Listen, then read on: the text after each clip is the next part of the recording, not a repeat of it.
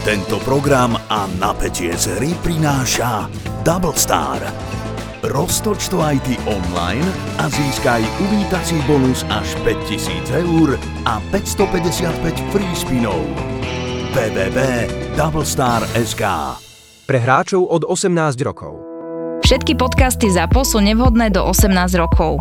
A vo všetkých čakaj okrem klasickej reklamy aj platené partnerstvo alebo umiestnenie produktov, pretože reklama je náš jediný príjem. Ja si pamätám obdobie, kedy som bola naposledy možno minulý rok v Tatrách, boli sme na kurze kapitánskom a bola som tam s jedným kamošom a sme sedeli na obede a na mňa došla taká úzkosť, normálne, že on mi tam niečo ukazoval na telefón, že pozri sa, ja som normálne, že prestala, ja som prestala jesť. Toto bolo inak obdobie života, kedy ja som v polovici jedla proste položila príbor, že ja ani nedojem nič. Čiže u mňa akože nechutenstvo bolo číslo 2 možno po tých všetkých príznakoch. Ja som sa postavila od stola, akože na mňa pozerala, že čo robím a ja, že prepač, musím si zavolať. Hej. Som bola vonku, v krátkom rukáve, bola zima, volala som mame, ja že, mami, no teraz mi prosím ťa aspoň 10 minút niečo rozprávaj, aby som sa mohla sústrediť na teba, lebo proste deje sa toto a toto a, a nedávam to proste, ja to neviem rozdýchať, ja, je mi hrozne, buší mi srdce, proste celá horím. Tak mi začala, no, natáčala som si ráno vlasy a potom som varila a, a začala mi dávať otázky aj, že nie, teraz sa ma nebudeš nič pýtať. teraz potrebujem počúvať hoci čo iné okrem veci, čo sa týkajú mňa. A ja si pamätám, že asi 40 minút som tam chodila pred tým hotelom a počúvala som a tiež druhá situácia aj v kampuse sa mi stalo koľkokrát, že som sa zavrela na vecko a ja som dýchala pri tom okne. Mama je, že hlboké nádychy, výdychy, že toto proste musí prejsť, lebo to bol taký stav, že som nebola schopná ani vrátiť sa do konverzácie, z ktorej som odišla, lebo nevieš vnímať.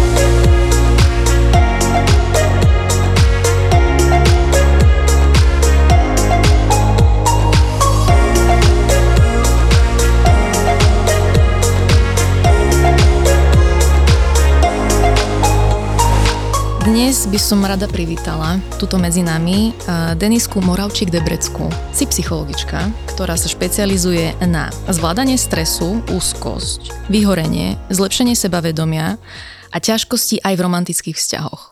Áno, presne tak. Hlavne Ťa teda... doma. Mám všetko.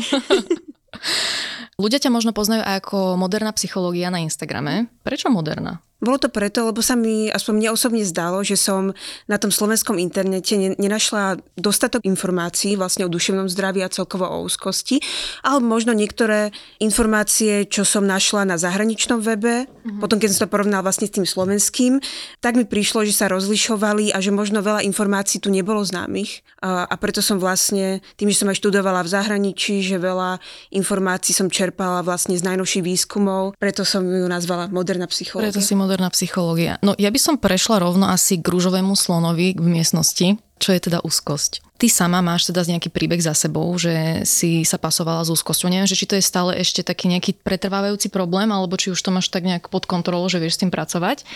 A rada by som sa dostala možno do toho obdobia predtým, ako si to možno definovala, alebo že aké to bolo, kým si nevedela vôbec, že nejaká úzkosť prípada do úvahy a potom možno tá perióda času, kedy si už zistila, že máš možno nejaký problém a že čo sa vtedy dialo. Začala by som možno tým, ako vlastne tá úzkostná porucha prepukla. Ten príbeh je naozaj dlhý, ale trošku to skrátim, lebo ako u veľa úzkostných ľudí, aj keď to nie je pravidlo, e, začala som si trošku vlastne aj ostatní si to začali všímať, že v detstve som už bola trošku taká ustráchanejšia, nechcela som chodiť na preliesky, lebo som sa bála, že padnem, bála som sa, že nás vykradnú a podobne.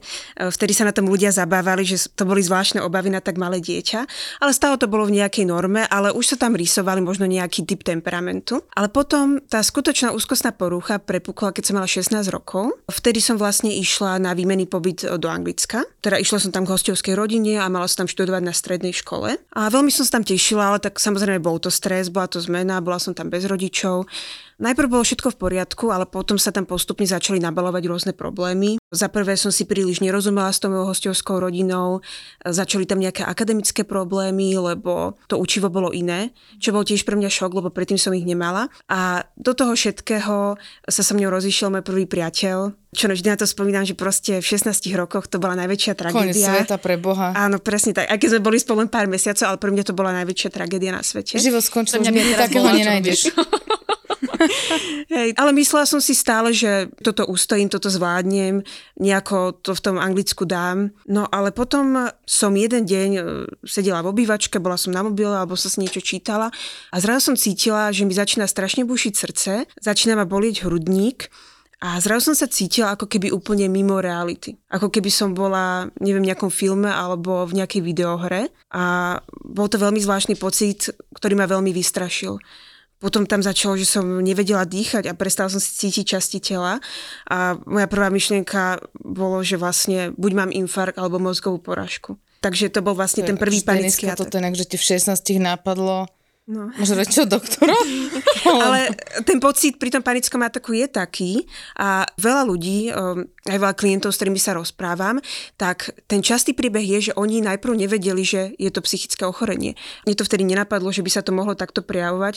Naozaj som si myslela v tej chvíli, že zomieram. No a navyše pri tom panickom ataku a celkovo pri tej úzkosti, lebo neboli tam len fyzické príznaky, ale začali sa meniť aj nejaké moje myšlienkové pochody. Uh-huh. Takže bolo tam každý deň obrovské katastrofizovanie, ktoré niekedy by človek povedal, že išlo aj za hranicu nejaké racionality. Takže napríklad um, som sa dozvedela, že v tom malom anglickom mestečku bol kedysi dávno nejaké malé zemetrasenie ale v tom stave, ako som bola, už som sa hneď bála, že to sa stane aj mne a nevedela som spávať, googlila som si, či sa to môže stať, aké je to percento, čo teraz mi príde samozrejme šialené, ale tá úzkosť dokáže proste inteligentných, racionálnych ľudí dostať do takéhoto bodu. Takže to bol ten začiatok, že tam boli to katastrofizovanie, tie fyzické symptómy a vôbec som nevedela, že to bolo psychické. Uh-huh. A koľko trval taký stav, kým si vyhľadala odborníka? Najprv teda som si myslela, že je to niečo fyzické, tak som teda išla k doktorom.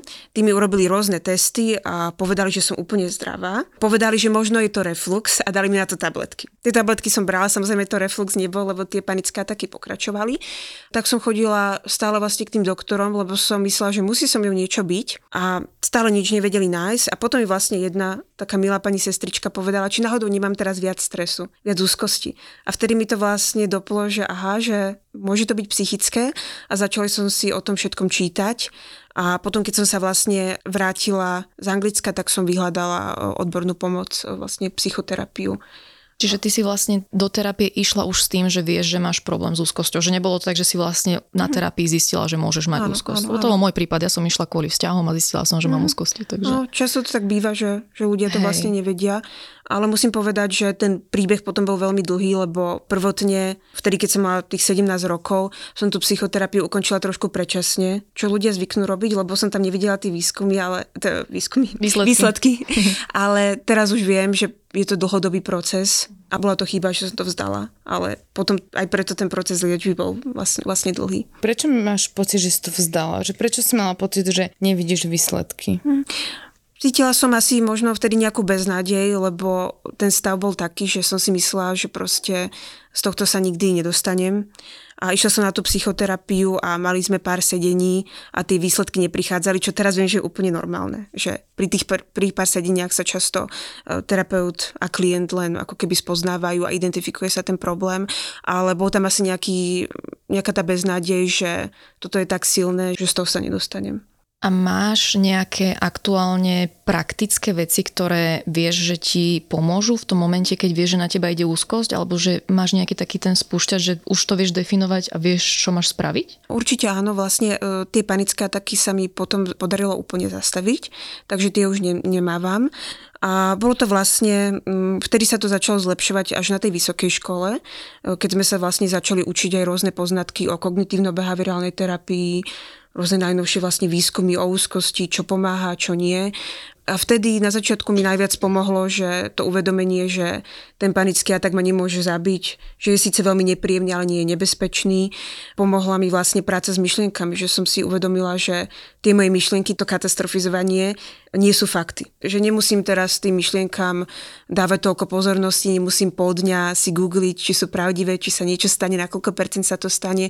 Proste som sa skôr naučila tie myšlienky vnímať z tej role pozorovateľa a urobiť si taký odstup od tej mojej mysle. Ale je tam veľmi veľa technik, čo by som spomenula, takže mohla by som dlho rozprávať, takže možno sa potom k tomu dostaneme. Ale toto boli na začiatku také dve hlavné veci, uh-huh. dve vety. Hej, panické tak ma nezabije a tie myšlienky, čo mám, nie sú nutne fakty. Kedy si sa potom vrátila do terapie uh-huh. Alebo že aký bol ten život potom, ako si odišla predčasne z tej terapie, to medzi obdobie. No a že potom asi, že Jasne. asi si sa, myslím si, vrátila naspäť do terapie a že prečo, že čo bol ten zlomový bod. To išlo vlastne takto, no áno, predčasne som opustila tú terapiu, E, potom to samozrejme bolo hrozné. Nehovorím, že ten život bol úplne zlý, ale e, čo sa týka tej úzkosti, bolo to hrozné, lebo síce už tie panické ataky tam boli pomenej, ale potom som zase mala takú zdravotnú úzkosť, ktorá mi ostala ako keby následok tých panických atakov, že e, stále som si kontrolovala, či so mňou nie je niečo zlé, či mi nebuší príliš srdce. Stále som chodila po doktoroch, proste 18-ročné dievča. Naozaj tam bola veľká úzkosť e,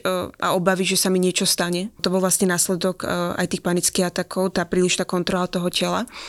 Potom vlastne na vysokej škole som sa dozvedela tieto informácie a ten stav sa mi vlastne veľmi zlepšil vtedy. A potom som, e, áno, navštívila terapiu skôr krátkodobo, keď e, som mala nejaké náročnejšie chvíle, ale musím povedať, že väčšine tej práce, čo mi vlastne pomohla, som, som urobila sama. Ale tým teraz nech- nechcem ľudí, čo to počúvajú, odradiť. E, Ja nikdy nepodporujem samoliečbu a myslím si, že ľudia by mali navštíviť odborníka, ale to je proste môj príbeh, takže hovorím to tak, ako to je. Lebo si mi, ty máš ten overthinking, ktorý si No, to myslím, mi že je... psychologička povedala, že to je vlastne, že to vychádza z úzkosti. Áno, Moje, áno, áno. No. Ale že ty nemáš napríklad, že Denisa to mala také veľmi somaticky to nazveme, že veľmi akože napojené na aj na svoje telo, ale na, myslím teda, že strach o seba, o svoje telo a také tie katastrofálne myšlienky toho, že padne meteorit, ale že ty nemáš, eh, že takéto, že ty máš opäť trošku iný priebeh, tak to Iný myslím. guláš mám v hlave. Áno, áno. No, iný recept. Akože ja som po, začala pozorovať moju úzkosť tak približne dva roky dozadu. A v súvislosti, ja neviem, čo to odštartovalo, podľa mňa moja šnúra nepodarených vzťahov s mužmi a to, že som si veľmi začala všímať samu seba. Aj keď je, to je ten spotlight efekt, to je, to je vražda. Ale veľakrát sa mi stalo, že boli obdobia, kedy som bola na tom veľmi zle, že som mala tú úzko, že denne a to boli bežné rozhovory s ľuďmi, kedy ja som sa s niekým takto rozprávala a ja som zrazu prestala vnímať, čo ten človek hovorí, ty sa zacikliš vo svojej hlave a celé zlé, nič si nepamätáš a presne toto som mala, že šoferujem a cítim sa presne ako videohre a ja, že hej, že čo by sa teraz, že úplne keby sa pozerala z hora na seba, že ty si vlastne iba nejaký charakter v niečom, v nejakom inom príbehu. Zabudanie, roztržitosť, čo sa týka fyzických symptómov, tak to bol bušenie srdca, že extrémne spotené ruky, návaly tepla, zimy a to všetko ti tak ovplyvní život, že t- niektoré momenty boli také, že som proste chcela byť mimo konverzácií, odchádzať proste z veľkých skupín ľudí, necítiš sa komfortne v nejakých akože, spoločenských aktivitách. Takže hej, u mňa to nie je také, že googlenie a katastrofické scenáre. Akože moje katastrofické scenáre sú skôr vzťahové, hej, čo všetko sa môže posrať. No samozrejme, tak tá no. úzkosť má veľmi veľa tvári. Presne to, A že... každý má samozrejme aj inú tému tých úzkostí. Len preto, že možno teraz to niekto počúva a pomyslí si, vedia, ja nemám zdravotné obavy, ale tie obavy sa môžu týkať hoci čoho iného. Mhm. Ale vidíme tam e, niekedy ako keby nejaké po- podobnosti, katastrofizovanie, či už je to vo vzťahu alebo čo sa týka zdravia. Ten princíp je rovnaký. Overthinking a potom tie somatické symptómy. A presne veľmi pekne si to popísala vlastne aj, aký to má potom následok na život človeka, lebo človek začne často mať e, tzv. vyhýbavé správanie. Takže začneme sa vyhýbať tým veciam, z ktorých máme úzkosť, lenže potom sa tak zaciklíme, lebo vlastne to vyhýbanie tú úzkosť dlhodobo zhoršuje. To treba vedieť, že na chvíľku sa nám uľaví, ale to vyhýbanie nie je dlhodobá cesta.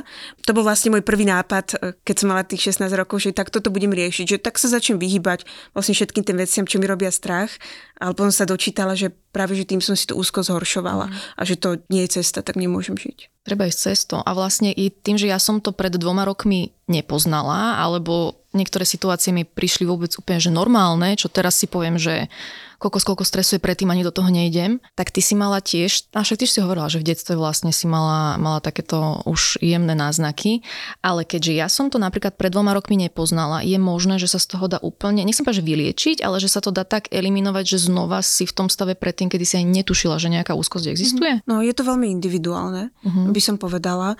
Takto ja vždy hovorím, že úzkosť a stres sú úplne normálne emócie. Hej, evolučné, úplne normálne emócie, ktoré môže mať aj človek s úplne zdravou psychikou, takže nedajú sa eliminovať úplne. Ono to je potrebné niekedy Áno, mať. Samozrejme. Hej, no. Hej, bez tej úzkosti ako evolučne by sme neprežili. Tak. Ale dá sa pre veľa ľudí tá úzkosť manažovať tak, že im príliš ako keby neovplyvňuje ten každodenný e, život. Takže takto by som to definovala, ale samozrejme je to veľmi individuálne. Poznám ľudí, pre ktorých e, sa ten život vrátil do starých kolají, poznám ľudí, ktorým sa čiastočne, ale to by som možno aj chcela odkázať ľuďom, lebo veľa ľudí reaguje ako keby negatívne, alebo sa veľmi zlaknú, keď im poviem, že áno, som psychologička a tú úzkosť mám už veľmi dlho a stále ju trošku mám. Že stále nejakým spôsobom tam je a veľmi sa zlaknú, že teraz to bude aj pre mňa navždy cítim tam to beznádej, ale to neznamená, že ten život nemôže byť plnohodnotný alebo že je zlý len nutne preto, že tam nejaké symptómy stále sú, ale proste mám to zmanažované tak, že to neovplyvňuje ten život tak ako kedysi a mm-hmm. myslím, že je dôležitá aj tá akceptácia.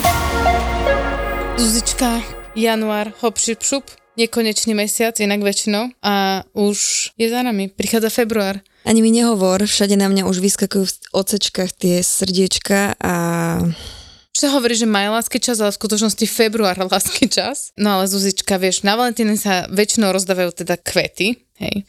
Ja viem, že tvoje obľúbení sú gerbery, ale ja myslím, že existuje ešte jeden kvet, ktorý by ti mohol spraviť že naozaj radosť. No aký? V sex shope mi teraz prišiel newsletter a je tam novinka, počúvaj, pulzačná rúža. A vyzerá to, áno, vyzerá to ako hlava rúže, Takže páni, keď budete darovať rúže na Valentína svojim priateľkám, môžete to tam úplne nenápadne zakomponovať. Alebo poslať iba tak v krabičke Zuzička a len tak náhodou nájsť. No nič, tak vyzerá to tak, že ja sa poteším a teda keď ma nevie partner spraviť šťastnou, tak je tu asi Satisfyer.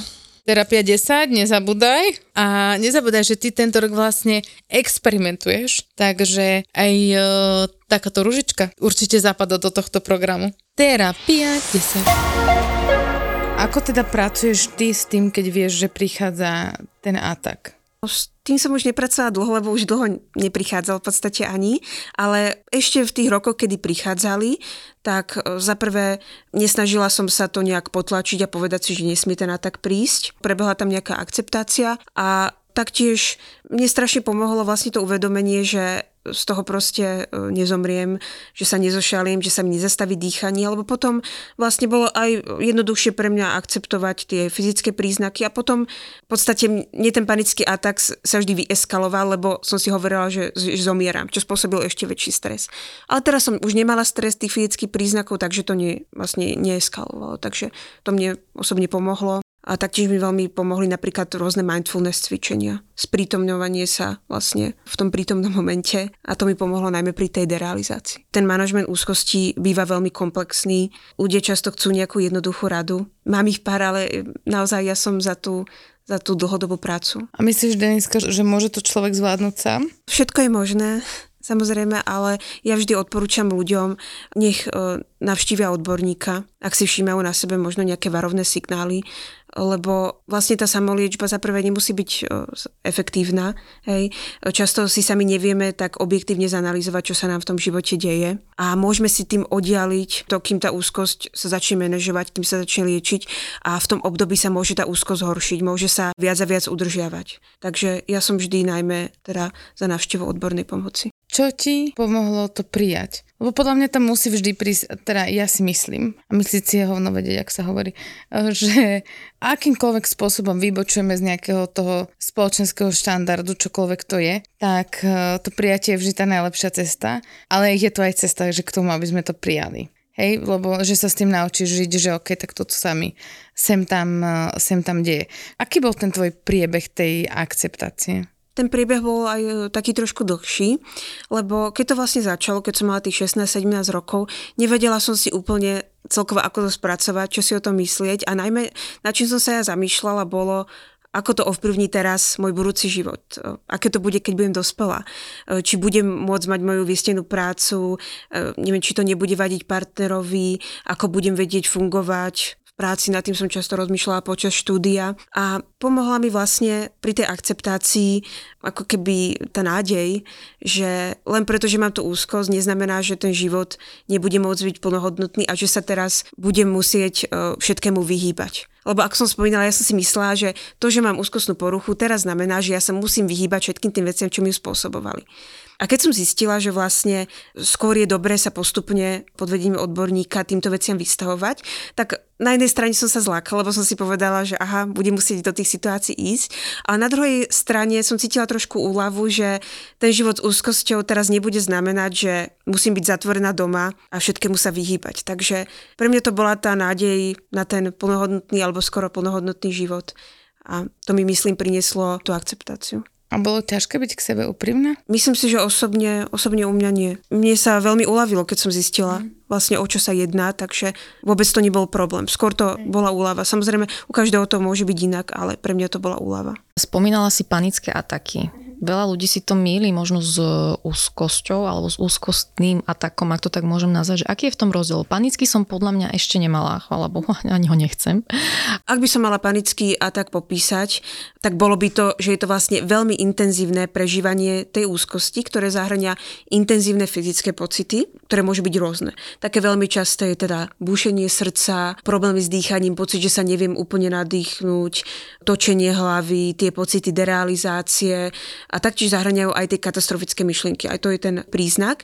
A ten panický atak e, je taktiež krátkotrvajúci väčšinou. Takže mm-hmm. je to niečo krátkotrvajúce a intenzívne. A sú nejaké preventívne veci, ktoré vieme my úzkostliví ľudia robiť, ako napríklad o mne Sandra hovorila, že strava môže mať nejaký vplyv na to. Ja tomu stále nejako že neverím, ale nechám sa presvedčiť. Na celkové duševné zdravie. Akože ten well-being určite, lenže či mi to by mi pomohlo? Tak to ja si nemyslím, a to, že Denis asi uprace na správnu mieru, ale že to není, že niečo, že teraz keď začneš jesť 600 gramov zeleniny denne, tak zázračne tvoje mozog vyšle do tvojho tela správu, že sme v pohode. Nie. Ale celkovo, keď napríklad zle ješ, tak jednoducho ty nemáš dostatok energie, zle spíš, nedokáže to tvoje telo správne pracovať, nedokáže tvoj mozog správne pracovať, hej. Čiže ty, keď napríklad začneš napríklad chodiť na terapiu alebo niečo robiť, tak jednoducho to telo lepšie pracuje so zdravou stravou. A teraz si jednak sa ospravne, ak sa nejak, mám počula nejaký Maroš Krivosudský, aby ma to nevygriloval, hej. Že toto je veľmi ľahká moja osobitá interpretácia, že nemám to vôbec nejako naštudované. Ale akože je to vec, ktorá sa pravidelne skloňuje vo všetkých chorobách, či sú to fyzické choroby alebo duševné choroby, tak jednoducho akože je to veľmi dôležitý aspekt toho, aby to naše telo dokázalo fungovať správne, lebo napríklad aj deti v Afrike o niečo horšie rozmýšľajú, pretože nemajú tak komplexnú stravu. Ja vždy hovorím, že ten manažment úzkosti je komplexný, takže ľudia si často myslia, že ich vylieči nejaká jedna magická vec, ale tak to nefunguje. Často zistíme, že proste človek musí urobiť komplexné kroky. Áno, životný štýl môže byť jedna z nich, jeden komponent vlastne tej, tej starostlivosti o to duševné zdravie.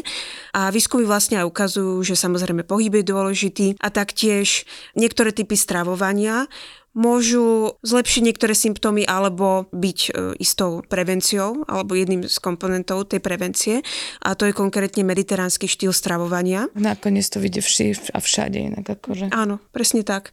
Ale... Feta a krevety. Ten životný štýl je jeden komponent, ale ja by som teda naozaj odporúčila najmä tú odbornú dlhodobú pomoc, prácu na sebe Určite by to malo zahrňať vlastne identifikovanie tých spúšťačov, identifikovanie, to je veľmi dôležité, identifikovanie tých myšlienkových vzorcov, ktoré nám tú úzkosť udržujú a vlastne tých stresorov v živote. Taktiež manažment úzkosti môže zahrňať také veci ako napríklad lepší time management. S tým má, s tým má veľa ľudí problém, potom sa často dostávajú do, do prílišného stresu. Môže to zahrňať m, naučiť sa vyhradiť si hranice. S tým má veľa ľudí problém a to ich často tiež dováda do tej úzkosti, naučiť sa povedať nie a taktiež možno naučiť sa aktívne riešiť tie problémy v našich životoch. Takže tých komponentov tam môže byť veľmi veľa a často sú to malé zmeny, ktoré sa spoja a človeku pomôžu. Ja si napríklad myslím podľa toho, čo som teraz počúvala, že asi keď prídeš k tomu odborníkovi a tými opakovanými sedeniami a tým, že sa rozprávaš s tým človekom, ten človek ťa vníma, počúva ťa, pozera sa na tvoj život možno akože z každej strany, že to tam vyhodnocuje, tak tedy viete asi vyhodnotiť najlepšie, že na ktorých tých komponentoch zapracovať, lebo Myslím Vieš, že môže byť človek, ktorý má úplne že upratané tieto veci, že má nastavené aj dobré hranice aj všetko, ale možno mu chýba presne, že nemá pohyb, nie je tá strava v poriadku, možno má doma niečo, čo mu úplne nerobí dobre, alebo ja, ja to si vymýšľam, hej, ja nemám úzkosti, takže ja fakt neviem, ale že asi presne tam je dobrý ten odborník, aby ste spoločne prišli na to, že čo je to, čo keď... On tie myšlenkové vzorce, to asi... Presne to, No to, to to, som jasné. išla povedať, že to je úplne hlavné a to asi nájdeme,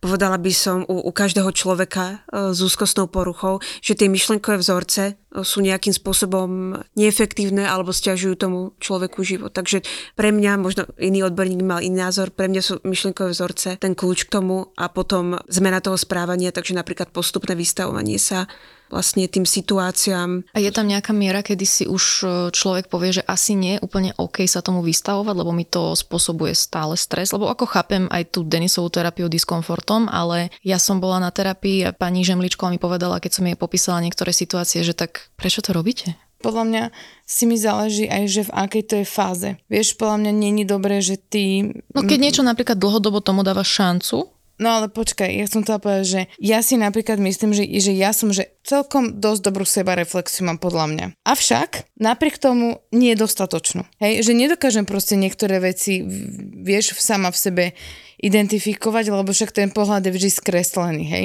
A že ty sa vystavuješ stále tým situáciám, ale i rozdiel vidím v tom, že Denis sa hovorí o tom, že najprv to máš vyriešiť, pochopiť, spracovať a, tak k tomu nejako pristúpiť. Nie? Naprav ma. No, no, ja by som to povedala tak, že nemusíme si teraz predstavať po tým vystavovaní, lebo naozaj som to povedala len v jednoduchosti, že teraz napríklad, keď je človek v nejakom toxi- toxickom vzťahu a tomu spôsobuje stres, že tomu sa má vystavovať. Hej, to je niečo iné. Ale keď je napríklad situácia, že napríklad mm, nejaké sociálne situácie spúšťajú ten stres, alebo neviem, šoferovanie auta, alebo chodenie do lietadla, hej, to sú rôzne veci, tak tým je dobré, keď sa človek postupne vystavuje. Hej, alebo keď má niekto, neviem, myslím si, fóbiu zo psov. Ale samozrejme, vždy je to na tom rozhodnutí klienta, čomu sa chce vystaviť e, a čomu nie. Ale väčšinou sa ľudia rozhodnú pre tie veci, čo im vlastne ako keby robia ten každodenný život ťažším. Takže keď má napríklad niekto problém šoferovať kvôli úzkosti a musí sa dostať nejako do práce, tak pracujeme s tým. Ale neznamená to teraz, že, že sa musíme vystavovať všetkému zlému v našom živote. Ako som napríklad spomenula, ten toxický vzťah.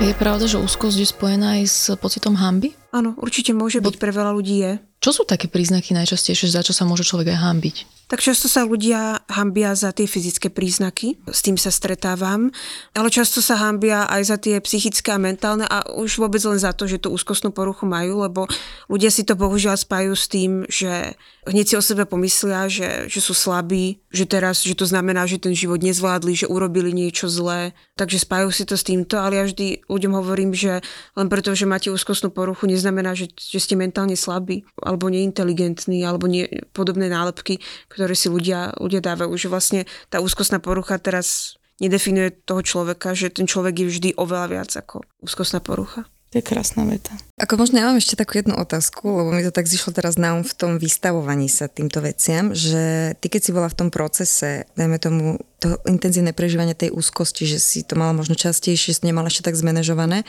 tak eh, ak chceš, nemusíš na to odpovedať, tak eh, čo boli tie tvoje, že k čomu si sa ty vystavovala, alebo respektíve do čoho si musela ty vedome vstupovať a zotrvať tam. Napríklad pri tom šoferovaní to bol pekný príklad, že sadni si do auta, seď tam chvíľu, nenaštartuj si auto. Čo bolo to tvoje? Bolo ich veľmi veľa. Tak vyber kľudne jedno. Dobre, dobre. A vždy, vždy to nebolo len také priamočiare vystavovanie, ale napríklad to bolo aj zamedzenie toho kontrolovania môjho tela. Aj to môže byť nejakým spôsobom pr- práca s tým správaním, že ja som si zvykla kontrolovať ten tep, hľadať si, či nemám nejakú hručku na tele, či mi nenavreli lymfatické uzliny, proste kopu týchto vecí. A robila som to, začalo byť to také naozaj kompulzívne, niekoľkokrát za deň. A napríklad tomu som postupne zamedzovala, aby som to nerobila. Prestala som si googliť vlastne, hej, v tom. áno, či mám infarkt, či mám, či mám rakovinu. Hej, prestala som si googliť, takže m, toto bol veľký krok, čo mi pomohol. Najprv pri tom vystavovaní sa alebo pri zamedzení nejakom správaní je to veľmi ťažké, že tá úzkosť krátkodobo vzrastie a bolo to fakt veľmi náročné, ale potom dlhodobo sa ten mozog naučí, že nemusí tie veci robiť a tá úzkosť začne klesať. No a veľká vec, ktorú som sa vystavila, bolo lietanie. Ja som sa ho vlastne tak bála, že ja som študovala v Holandsku, cestovala som 24 hodín autobusom na miesto lietadla, takže taká veľká tá úzkosť bola, ale tomu som sa vystavila až som nakoniec letela sama do Ameriky. A aké to bolo? Mala si niekoho na telefóne, alebo, Mala, mu dala si Slexaurin. alebo si si niečo capla, že a tu sa zobudím Alebo sa v sa Amerike. opila. Kamarátky Nie, nie, brat nie. sa A strašne sa bojí a minule to tak ožral, No. že keď pristavili schody, tak vypadol. Tak to neodporúčam. Ja najprv som absolvovala krátky let s blízkym človekom, potom dlhý let a postupne takto som to čiže tak- dávkovala. To je ako, že to len tak, napríklad to môže niekomu tiež pomôcť trošku. Že... Dobre, Ďakujem, Ďakujem veľmi pekne. Ďakujem za pozvanie. Nie každý sa môže pochváliť, že v najlepšom bare na svete je na blackliste. Na blackliste. Myslíš ten bar, kde sa nemôže stať? Jasno. Ten najlepší bar, ktorý sa každému páčil, stal sa medzičasom najlepší bar na svete, ale Rudo to zajetil, lebo sa tam nemôže stať. No tak lebo z Top 50 Bars sa, sa zabudli kontaktovať e, s Rudom odborníkom na bary a spýtať sa, či Sips môže byť najlepší bar sveta. No a hneď by bola odpoveď, že nie, pretože mu zakázali tam stať. Tam Ale vieš čo ešte horšie, sedieť. že ti nedovolili negrony namiešať. Toto to úplne zabili, lebo aby ti vtedy, najlepšom- vtedy treťom najlepšom bare na svete nedovolili negrony namiešať, tak nehnevaj sa. Tak No, však normálny človek proste chodí po baroch, ide za bar, namieša si svoj vlastný drink a nechávam, jak sa to mohlo stať najlepším barom sveta. Už sme asi na blackliste. to To je hrozné. Od tvorcov podcastových hitov Peklo v Papuli, Choď do a Tour de Svet. Vychutnaj si novinku z produkcie ZAPO. Podcast plný fajnového jedla. Žrúti.